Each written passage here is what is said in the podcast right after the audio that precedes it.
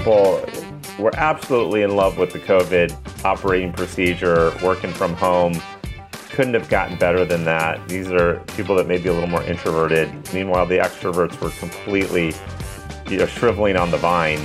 And now that we're knock on wood emerging from COVID, you're seeing an opportunity to connect face to face. And I think that particularly those people that felt like they were cooped up, craving that social interaction, my experience is they are jumping on any opportunity to do things face to face.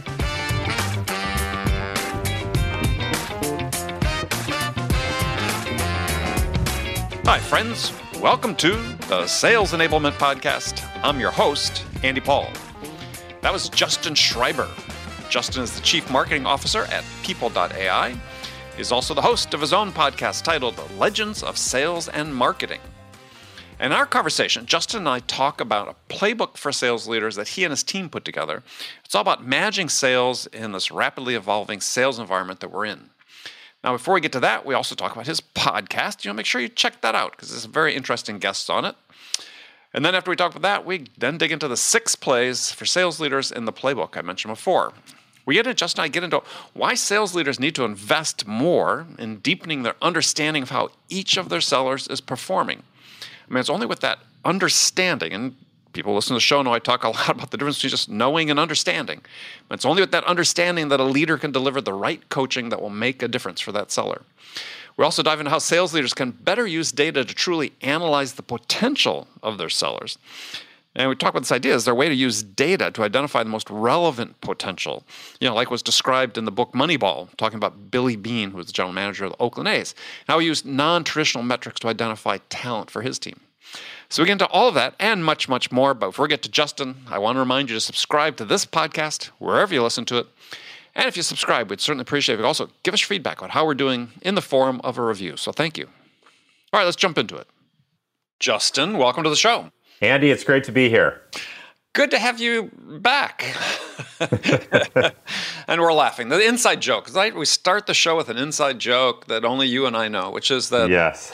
we actually tried to do this interview a couple weeks ago, and uh, yeah, the internet was not cooperating. Well, you know, it's interesting. I found myself on the road more in the past couple weeks than I have in the past year and a half. I think you caught me in a hotel room a few weeks ago, and yeah. Marriott was just not delivering the goods from a Wi Fi perspective. I hope you got a refund on that daily fee. it was free. I guess you get what you pay for. That's right. Okay, maybe you should have paid for the upgrade fee. So, yeah. Um, yeah, so well, nice to have you. And where are we finding you today? You're on the road again. Well, I'm actually in San Francisco today. Okay.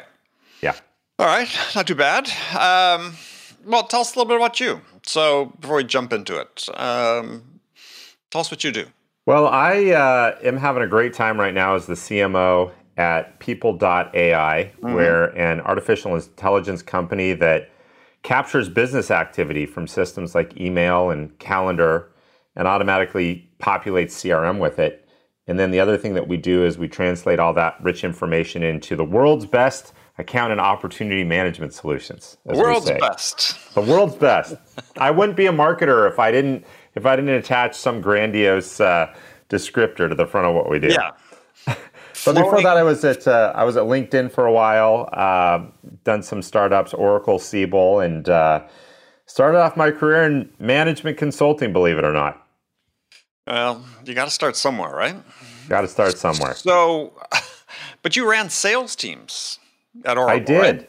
right? Yeah. So I, how does how does a product marketing guy end up running sales teams? Well, I started off building products back at Siebel. We got acquired by Oracle, obviously. Yeah. And the sales team started pulling me in saying, Can you explain all this stuff that you're building to my customers? So I, I would get out there and tell them what we did and figure out how that intersected with their problems. Found out that I really enjoyed it. What I really loved about being on the sales side is that whenever anything, whenever the customer complained about the product, I could say, you know, I know the product guys personally, and it makes total sense why this product is so screwed up. so that was always that was always the line I went with. But right. it, in all seriousness, I really enjoyed taking technical subject matter and explaining it in a way that resonated. I think that went back to my consulting days and just mm-hmm. watching the way partners at management consulting firms sold, and I Right. kind of took a page out of their playbook. Well, yeah. So explain that. So what did they do that was so skillful?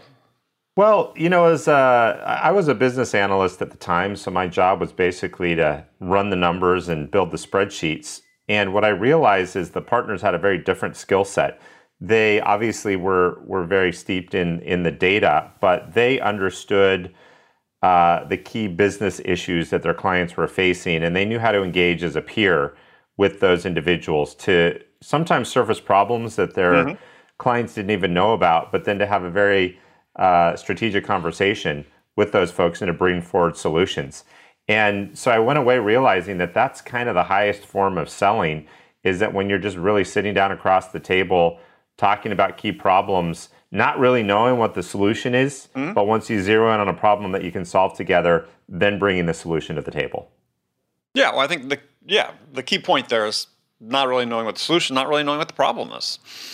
Right. Yeah. That's that's the purpose of that high level discussion, which, as you talked about, having discussion as a peer, I think becomes one of the hardest things for sellers to sort of level to get to. Let's say when they start their careers is yeah, how, I, how do I stop being sort of a supplicant that's it feels like I'm begging somebody for something where I'm going in as a peer, right? They're a business person, I'm a business person, and having a discussion about problems and ways we might potentially help them. One of the one of the tactics that I saw being used a lot by the partners is they would often say, "We don't do that," or "Hey, you should talk to so and so about that." And in a way, that gained a lot of credibility because, uh, in the eyes of the client, they realize, "Hey, this person isn't here just to sell me services, and in fact, is willing to kind of kick uh, kick opportunities over to other folks and not be compensated at all." And I find that's a hard thing to do in sales. Obviously, salespeople are driven by commission. But when you can do that up front and say, hey, we don't do that, or you should talk to so and so, maybe even a competitor, in the long run, it actually creates credibility and allows you to build a very lucrative relationship with those customers. Oh, absolutely. Yeah. No, I think that's a, a great mindset that sellers need to be able to, excuse me, acquire, which is that, yeah, I'm not the solution to everything, right? I'm That's not right. selling, I'm not selling a hammer and everybody's a nail. Um, yeah, I may be a hammer, but we're selling holes and people have different needs for different types of holes. You know, I actually uh, had a conversation recently with a, uh, actually the former president of London Fog Industries. So this is a very non-tech industry who also got his start in sales. And one of the things he shared with me, uh, his first job was as a buyer. So he literally did the job of the people he was interacting with. Right. Uh, on the sales side, he was talking to the buyers. And one of the things he would always do before he started to sell anything is he would go into the inventory room of these buyers and he would look at how much inventory they had. Right. Because he was a buyer, he immediately knew if they were overstocked or what, what the situation Right. was. And one of the things he would often do is come out and say, Hey, I'm not going to sell you anything today. You have too much inventory. If I sell you more, you're not going to be happy. I'm not going to be happy. I'll come back and see you in six months. And Right. guess what they did six months later when he came back? Always Sure. got an order. Yeah. No, I, I found that was always a, uh, I want to call it a technique because it's not really a technique because you got to be sincere about it and you have to have that mindset. But when you can make those suggestions to somebody that you're not the right fit, there's, you know, if they're looking for this is the most, if, you know, A is the most important thing for them to achieve and you only do B, then yeah, there'll be another day, another time, another opportunity. Recommend A. Yep. But to your point earlier, that's that seems to be so hard for so many sellers to be able to do. You know, you said because of commission. So I guess I was thinking about this over the weekend. Is like, yeah, why do we still pay commission? Why do we pay salespeople on a piecework basis? Right? I worked in a factory as a kid. I worked uh, as a union job, as meat processing plant, and we had piecework incentives, meaning that if I performed at a certain quality at a certain rate, um, I got a bonus. Why? Why do we still continue to insist that that's the right model for salespeople? Well, I think part of it is that incent or compensation, direct compensation, gets immediate re- immediate results, And unfortunately, I think that we live in an environment where short term gains, fast gains are incredibly important. You look at the nature of the stock market today that rewards based on uh, beating earnings um, quarter over quarter. And then, even uh, pre IPO companies, the name of the game is to get as big as you can, as fast as you can, to get that post money valuation that makes people pay attention. The whole the whole system, I think, is engineered around short term gains. And I, I, think that, you know, it's always been the case that you need to deliver results, but particularly in the last decade or so, the window um, over which we're being evaluated has gotten shorter and shorter and shorter, which may correspond to a, a bigger societal trend. And I think as a result of that, particularly in software, um, you're creating incentives that reinforce that behavior. Agree, 100%. But so let's take it outside the realm of software because, yeah, yes, software is eating the world and eating in terms of Andreessen, but it's not everything. Um, yeah. Just, yeah, in general, right? It still seems, I mean, to your point about scaling companies, I've been in companies that we scaled, went public. Actually, we didn't pay commission to sellers before we went we went public. Um, and we were trying to close big deals that would have an influence on valuation, on the you know perception of investors of the company. So I don't know they're necessarily tied, but just like we're. It's just I don't know. I just wonder why. How do we break this cycle? Because it's just it doesn't seem to be working to anybody's advantage. Certainly right now. I mean, you look at general sort of trends of performance of B two B sellers you know, all the research reports, you know, CSO Insights and others say that yeah, performance is dropping. You know, commission's not helping. So why do we still do it? I think that we're getting smarter about the ability to determine the lifetime value of a customer. Mm-hmm. And companies are getting more savvy as well in terms of acknowledging the fact that it's much more beneficial to both parties involved if you can retain a customer over the long term. Um, I don't think our compensation necessarily has kept pace with that epiphany, but I think to the extent that we can build compensation systems that reward for long term retention and expansion of customers versus for the short term landing of a new logo, um, I, I think you're going to see a much healthier environment. Yeah. I mean, it would be one thing if the salesperson or the account manager were the sole point person, the sole person engaged in making this happen, and had, uh, you know, hundred percent of the outcome could be attributed to their efforts. But that's very, very rarely the case. It's always been very rarely the case, at least in selling anything with any sort of complexity. Yeah. Um, yeah, I don't want to dwell too much on that. Just sort of the thought came up, but it's just like, yeah, because I was thinking about this weekend. I, it's just like, yeah, we we got to get over this because it's it's not serving anybody. It's serving a few people. That's sort of the high end performers, but I would argue it's not serving the companies they work for. Mm-hmm, mm-hmm. Yeah, I think that's a valid point. All right, so I'll rant on something else later. Um, too.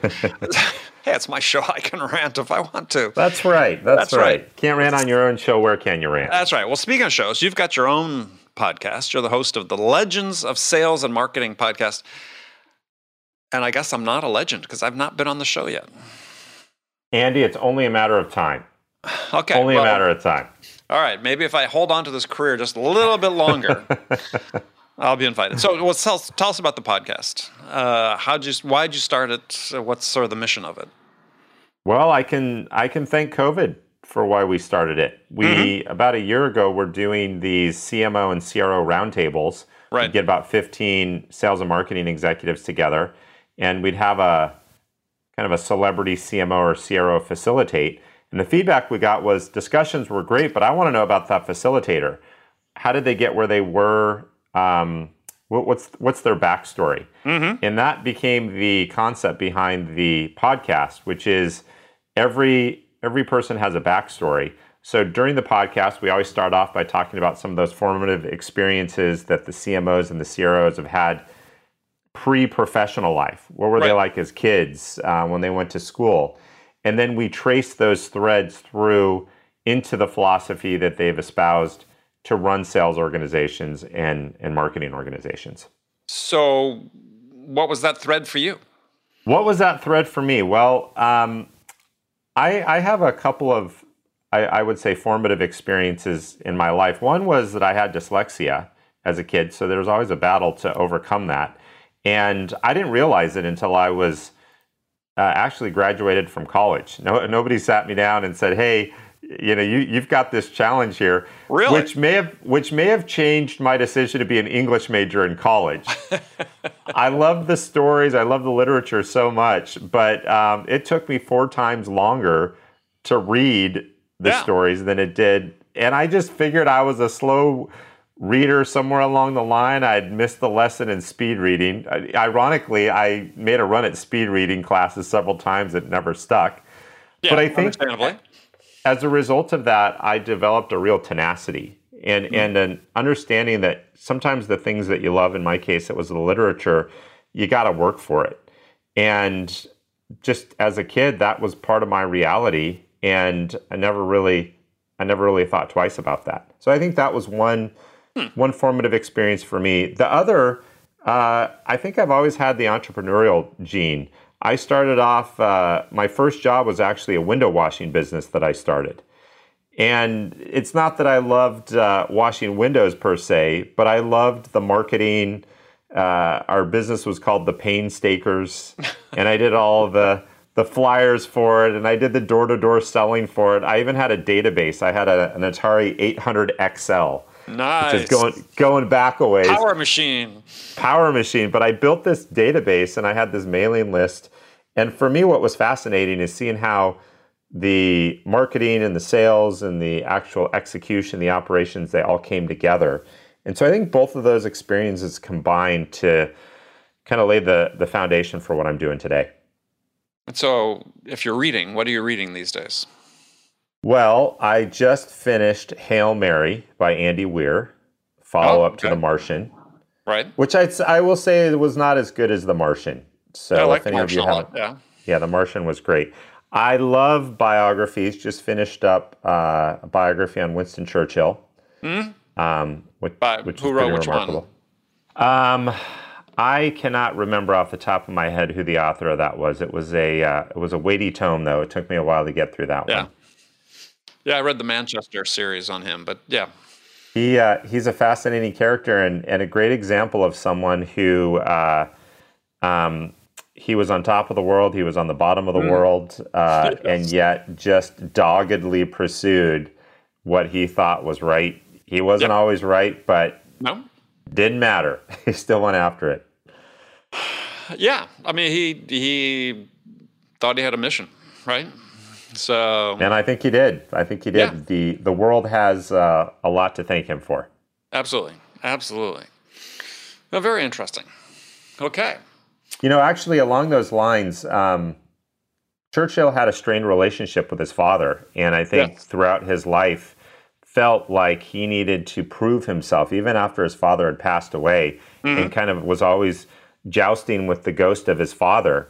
And I think to a large extent that drove him to become the person and make the contribution that he did. It's fascinating. I think that that is an archetype that I see oftentimes in sales. I've had the chance to talk to many individuals, uh, particularly on the sales side, who had a really uh, traumatic experience early in life where they were made to feel like they didn't measure up. And that experience plagued them and drove them for the rest of their life to prove to themselves and to other people. And, Sure. and it's it's crazy. Today you, you have these people that are running some of the most successful sales organizations in the world, and yet they'll still tell you every month I show up and I'm worried that my CEO is going to call me into his office and say, you know, we're, we're going to terminate the relationship at this point because they're always battling that demon. Yeah. Yeah. Well, I mean, the influence of parents is pretty strong, right? Yeah. Um, yeah. I mean, I think in my case, you know, my dad was a very successful business executive, but very sort of old school and did not understand because, yeah, I was coming of age in sort of earlier days of Silicon Valley and, uh, you know, moving quickly from job to job, company to company, sort of pioneering the whole Silicon Valley resume before uh, sort of mainstream. And he had been one company for 36 years. Um, yeah, just never never got that right. I always felt like, unfortunately, died young, but it was like, yeah, made him understood that. But yeah, I know what you mean. I mean, there are certain experiences we all have. I think in sales, yeah, people make you feel less than. You know, that my first sales training class, first big company I worked for right out of school, they got back from sales training class and the instructor sent a note to my boss basically saying they thought I should be fired. I'd never make a good salesperson because I was, and this is sort of a sign of the times, is I was too analytical. All right, at then back then they just wanted you to be sort of, uh, you know, hey, how you doing? Sort of the outgoing, hail fellow, well met type, and yeah, if you questioned what they were doing, it just uh, I'm thinking, well, there got to be a better way. No, that, that's not what they wanted. So I've always remembered that guy.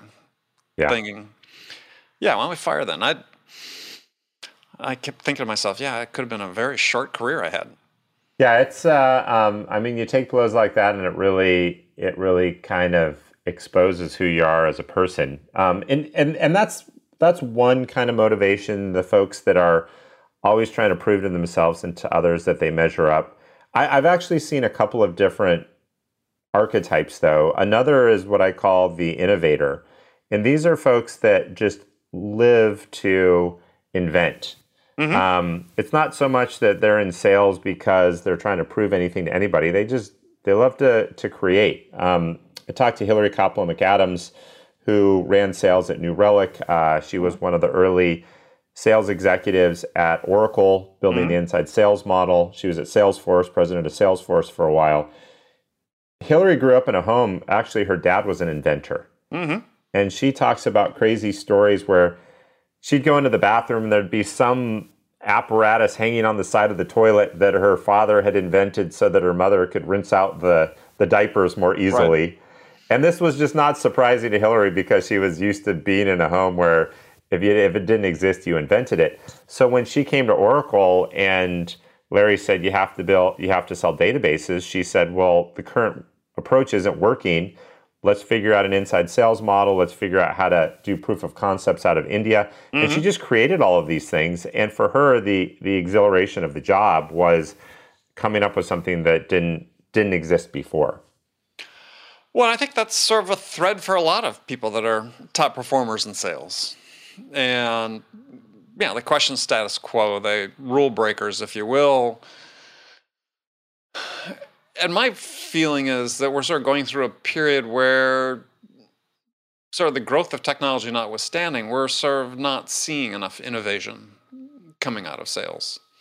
That, you know, for all the talk about modern sales, to me, you know, you look at what's beneath the hood and it's like, well, shit, this is the same sales process that we've been executing for 40, 50 years. We just put a veneer of technology on it. It's, I mean, I don't know, interested in your perspective on that, because I feel like innovation and sales is sort of being squashed. Yeah, I, I don't know. I mean, I think uh, I was having an interesting conversation with Mark Whalen. He's this, the CRO over at Box. Mm-hmm.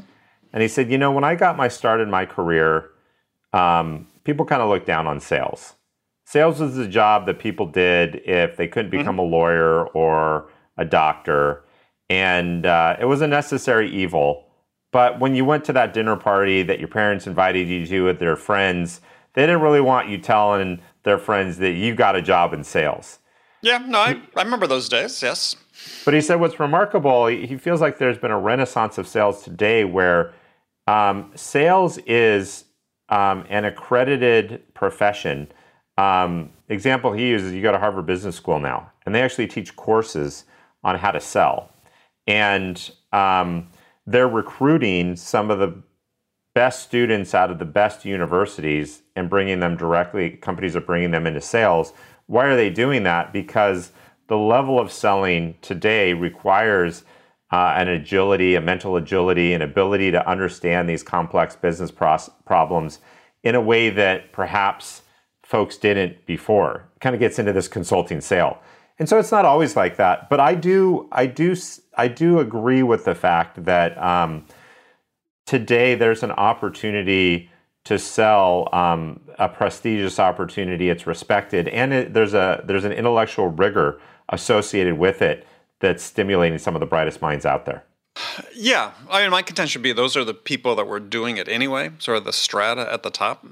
But that in general, sort of the way sales is practiced today, certainly in software world, inside sales, in the hands of many sales leaders, it's sort of least common denominator driven, dumbed down.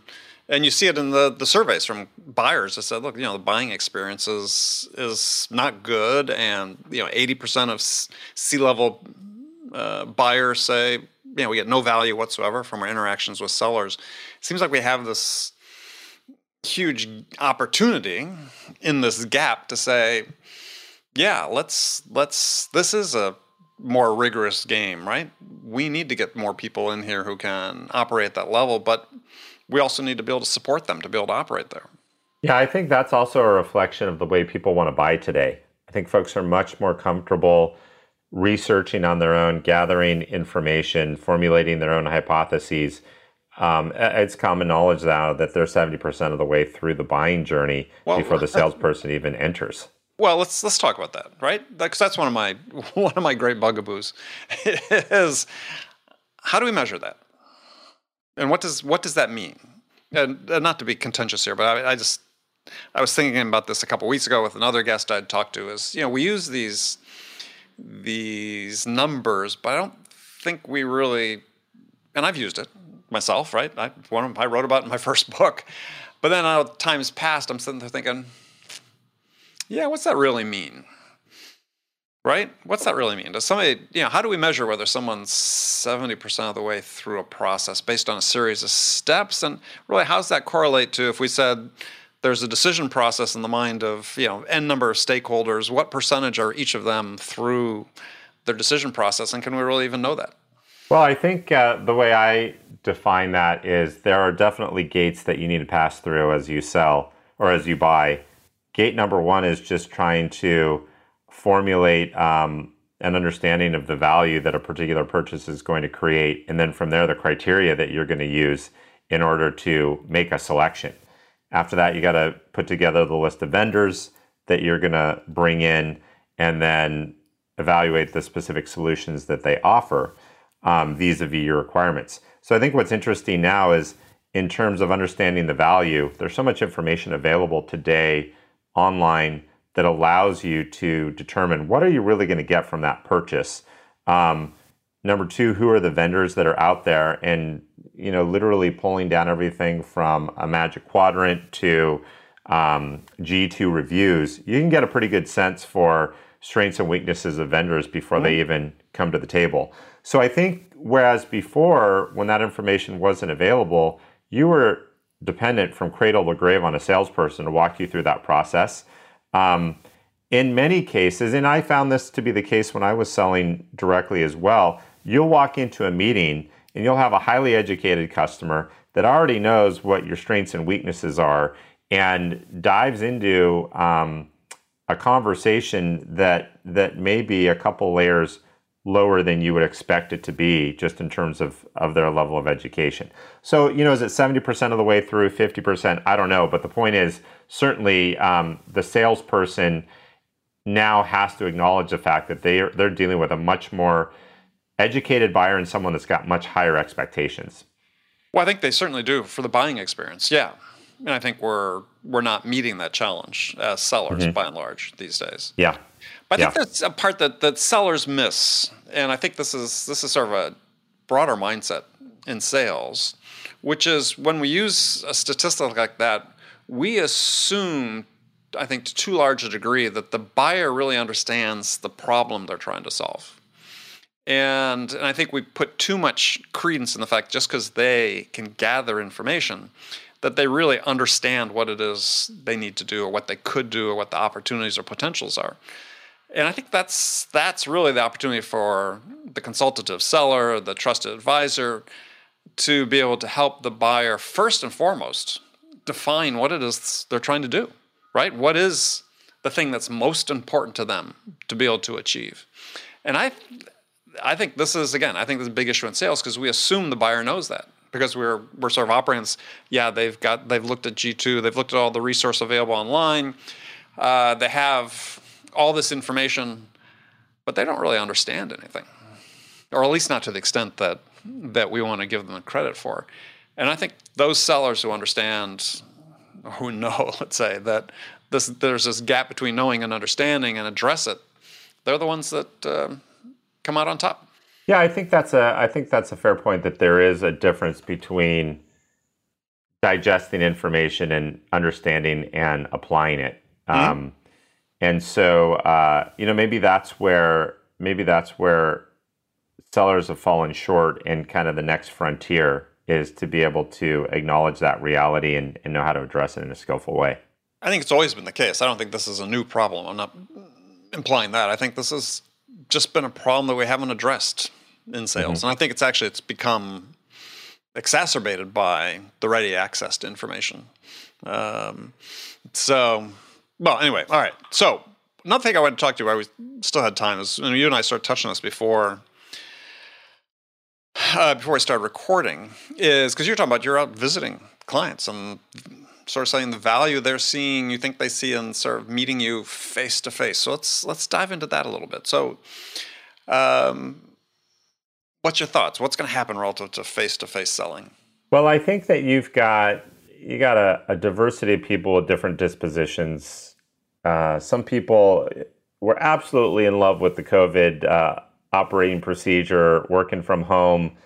Couldn't have gotten better than that. These are people that may be a little more introverted. Right. Uh, meanwhile, the extroverts were completely, you know, shriveling on the vine. Um, and now that we're knock on wood emerging from COVID, um, you're seeing an opportunity to connect face to face. And I think that particularly those people that felt like they were cooped up, uh, craving that that social interaction, my experience is they are jumping on any opportunity to do things face to face. The buyers. Um, the, the buyers are. Yeah. And, and I see it from a marketing perspective. The events that we were running during COVID, virtual seminars, um, these CMO roundtables, CRO roundtables that I described, very popular.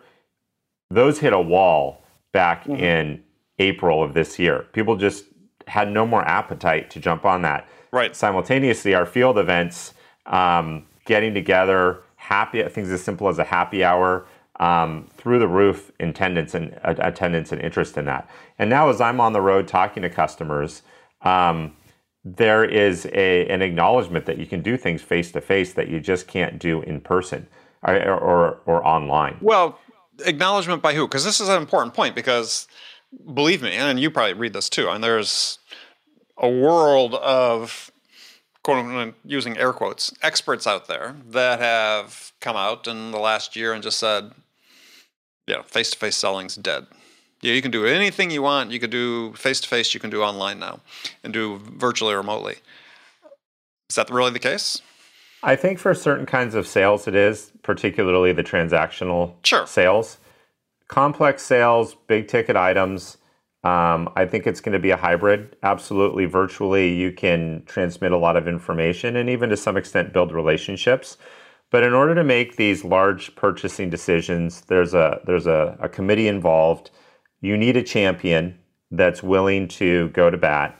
Um, champions are formed not just by, as you, you know, we were talking about before, uh, understanding and digesting the information.